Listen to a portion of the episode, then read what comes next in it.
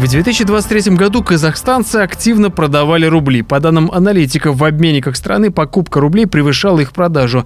Национальную валюту России больше всего скупали в ВКО, Карагандинской и Акмолинской областях. Что касается доллара, то по данным Нацбанка в декабре 2023 года обменные пункты Казахстана реализовали американскую валюту на 237,8 миллиардов тенге. Если же оценивать спрос на доллары в течение прошлого года, то активно их покупали в июле и ноябре. Сам большой большой спрос на покупку наблюдался в Алматы, Астане, Шимкенте, Мангистауской и Атырауской областях. На втором месте евро. Наибольший его объем обменные пункты продавали в феврале 2023 года на 37,2 миллиарда тенге. Ситуацию с обменом валюты прокомментировал экономический обозреватель Андрей Чеботарев. Это не совсем снижение. Я не считаю, что это снижение интереса к иностранной валюте, потому что мы анализируем исключительно один показатель – наличную валюту.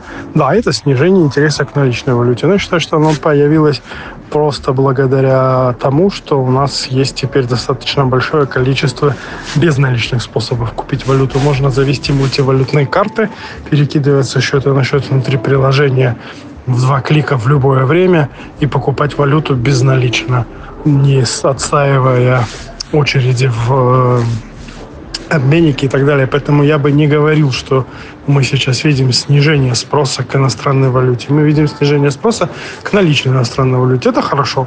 Это говорит о том, что люди перестали, ну, стали меньше хранить э, в банках под матрасами, э, предпочитают там финтех, э, депозиты, пусть они приносят меньше денег, но тем не менее меняют все это онлайн без всяких проблем. А, ну, а рубль, с ним все ясно. Он в прошлом году дешевел с 9 до 4. И логично, что люди от него постепенно избавлялись. Потому что не очень хорошее вложение, когда у тебя валюта дешевеет. Собственно, они видели падение курса и потихоньку продавали, продавали, продавали, продавали. Вот.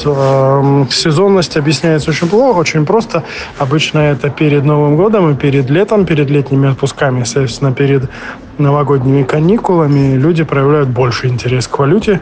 А, плюс есть всякие э, всплески там в виде разных событий, таких как, например, там Кантар, война, э, отречение Назарбаева и так далее, когда были прям всплески. Поэтому их предугадать невозможно. Сезонность это обычно май-июнь, а ноябрь-декабрь. Равиль Сайганов специально для Бизнес ФМ.